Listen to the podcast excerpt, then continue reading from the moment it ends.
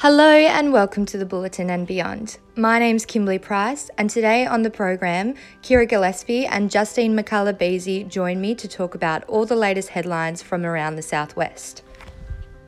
The southwest woke to extensive flooding on Friday morning. Warrnambool Incident Controller John Lieben gives us an insight into what happened on Thursday night and what emergency services are doing to combat the floods. Okay, last night we had in excess of 50 mils right across the catchment, um, and that caused rivers to rise quite rapidly. And so we had uh, minor to moderate flooding across uh, farmlands in particular, and we've had a number of roads closed. The situation currently is that we're pretty comfortable that the uh, the rivers are now peaked at the levels they're going to be at, and they could be at that levels for a number of days because of the uh, waters in the upper catchments that still got to move through that. So we'll fluctuate a little bit around it, but we're pretty well at the peak at, as we speak at the moment. So the forecast for the rest of the weekend is uh, we should not get more than about one to five mils of rain in the next 24 hours, which won't have any effect on the the flood levels. So please stay out of flood waters. Don't walk through it. Don't drive through it. Stay out of it and stay safe. And now you'll hear from Woodford Primary School Principal Daniel Watson, whose students returned to remote learning as the school was closed due to the flooding. Up and bright and early this morning, about six o'clock, and checked the latest reports and saw that the flooding had continued. Um, we did watch it all yesterday, so the kids were very excited watching the floods rise. Um, so we certainly knew it was coming. But yeah, this morning when we got up, it was um, yeah a little bit worrying. So straight to school and uh, inspected how high it had become. Um, and then we made some contacts through to the department in Melbourne and uh, eventually made the decision to go back into remote learning, which was the last thing we wanted to do this week. The kids were so excited to be back, but unfortunately, due to safe and healthy health and safety concerns, we just had to call it remote learning today.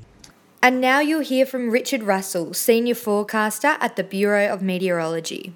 Also of note is the southwest, uh, parts of the southwest uh, did also get uh, around or above 100 millimetres, notably Warrnambool uh, with 107 millimetres recorded uh, over the last few days. There's some significant rainfalls in the last few days there. Kyra, it's been another week of coronavirus headlines around the state. Can you tell me what the latest is from this morning? This week, the Southwest was officially declared coronavirus free. On Tuesday, the lingering active case of the virus was dropped in Colac was dropped from the Department of Health and Human Services daily tally. As of Friday, today, there were 11 new cases of coronavirus recorded across the state and zero lives lost. The 14 day rolling average in Metro Melbourne is 9.4 and 0.4 in regional Vic. There are 12 cases with an unknown source in Melbourne and zero in regional Victoria, then the rise in rolling average in regional Victoria can be attributed to the Chadstone Kilmore outbreak. Um, so Daniel Andrews has said the Kilmore was a perfect example of how the virus could spread into a regional Victorian postcode that had not had a positive case for weeks. For anyone who doesn't know much about like the Kilmore Chadstone outbreak, Hundreds are isolating in Kilmore after a diner who ate in at the Oddfellows Cafe was a relative of a staff member at the Butcher Club, which is connected to the Chadstone, Chadstone outbreak of 31 cases. There are four cases of the virus in Kilmore now. That's as of Thursday afternoon, as we don't get the figures until Friday afternoon. And this week, you also had another opportunity to essentially sit down with the premier on a on a Zoom uh, press conference for regional media outlets. So tell me a little bit about what happened at that press conference, what he said um, about what was happening in regional Victoria now. Yeah, so Thursday, regional media outlets, including myself representing the Standard, fielded questions to the Premier over Zoom. Um, Mr. Andrews said the state's roadmap may be overlooked so COVID 19 restrictions can be eased further in regional Victoria. So at the moment, to go to the next step of the roadmap, there needs to be no cases for 14 days across the state. When we asked him about that, he did he said that number is more of a formality, and if their cases are relatively low, they know where they are. Um, there's no mystery cases and, and potential for spread that they're not aware of, then regional Victoria could possibly take a few more smaller steps before they get to the um, next step. So here's a bit about what he said. Um, I would just draw you back to the comments I made at the beginning. If Melbourne's tail of the second wave is more stubborn than we had thought, then we certainly don't rule out. In fact, we are actively looking at whether there might be other options for regional Victoria to, yes, push further ahead of Melbourne, but the benefit there, the fact you're out of sync isn't great the extra economic activity in regional Victoria justifies that.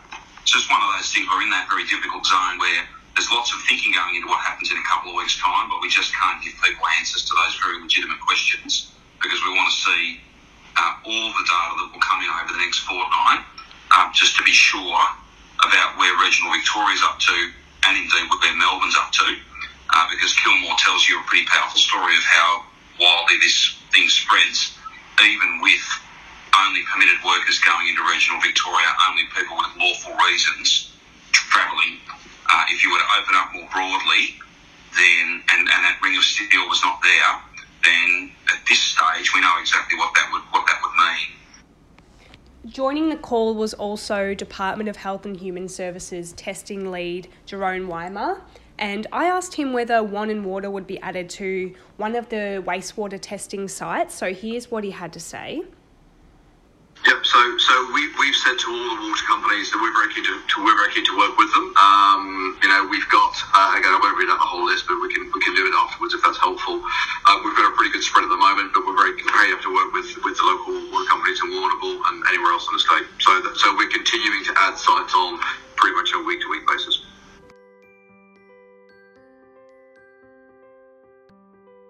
Justine, it's been a massive week in AFLW news, which doesn't happen every week. There was obviously the draft um, on Tuesday night, was it?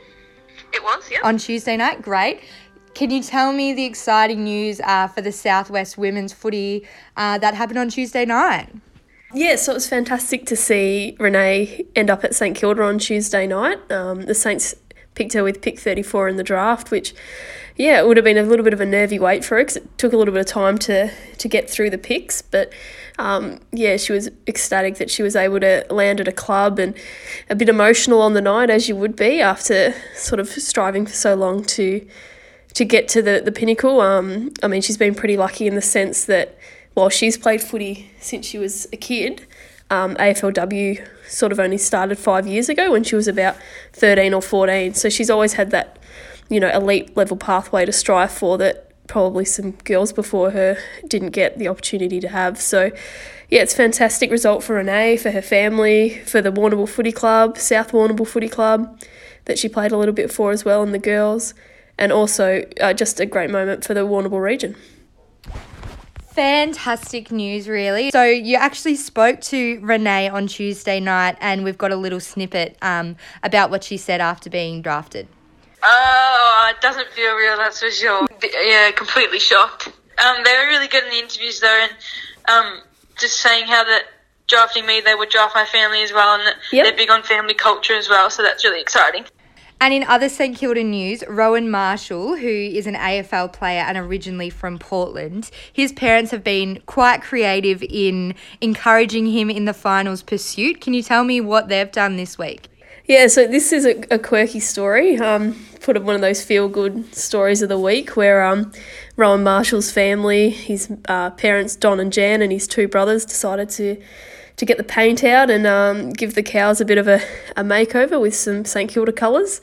Um, it's obviously got a bit of traction around the country this week because it's just one of those quirky little stories that uh, makes people smile. So it's a great result. Um, that the Saints are still in the finals. Um, I think everyone was unsure how they would go in week one against the Western Bulldogs, but they managed to um, come away with a, a three point win there. And now they play Richmond um, on Friday night, which is obviously going to be a tough ask, um, especially having lost a few players um, to injury and family circumstances throughout the week. Um, but that, in a sense, is great for Rowan as well because he gets the chance to ruck solo in uh, Paddy Ryder's absence and really, you know, try and dominate a final um, and help the Saints get over the line. So I think all of Portland and Warrnambool and, and the Southwest will be uh, cheering for Rowan and um, hoping that the painted cows get to be painted for a third week.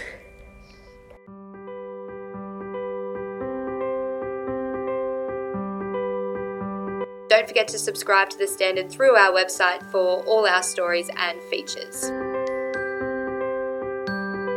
We acknowledge the traditional owners of country, the Gunditjmara people, and the traditional owners of country throughout Australia, and recognise their continuing connection to land, waters, and culture. We pay our respects to their elders past, present, and emerging. This has been a Warrnambool Standard production.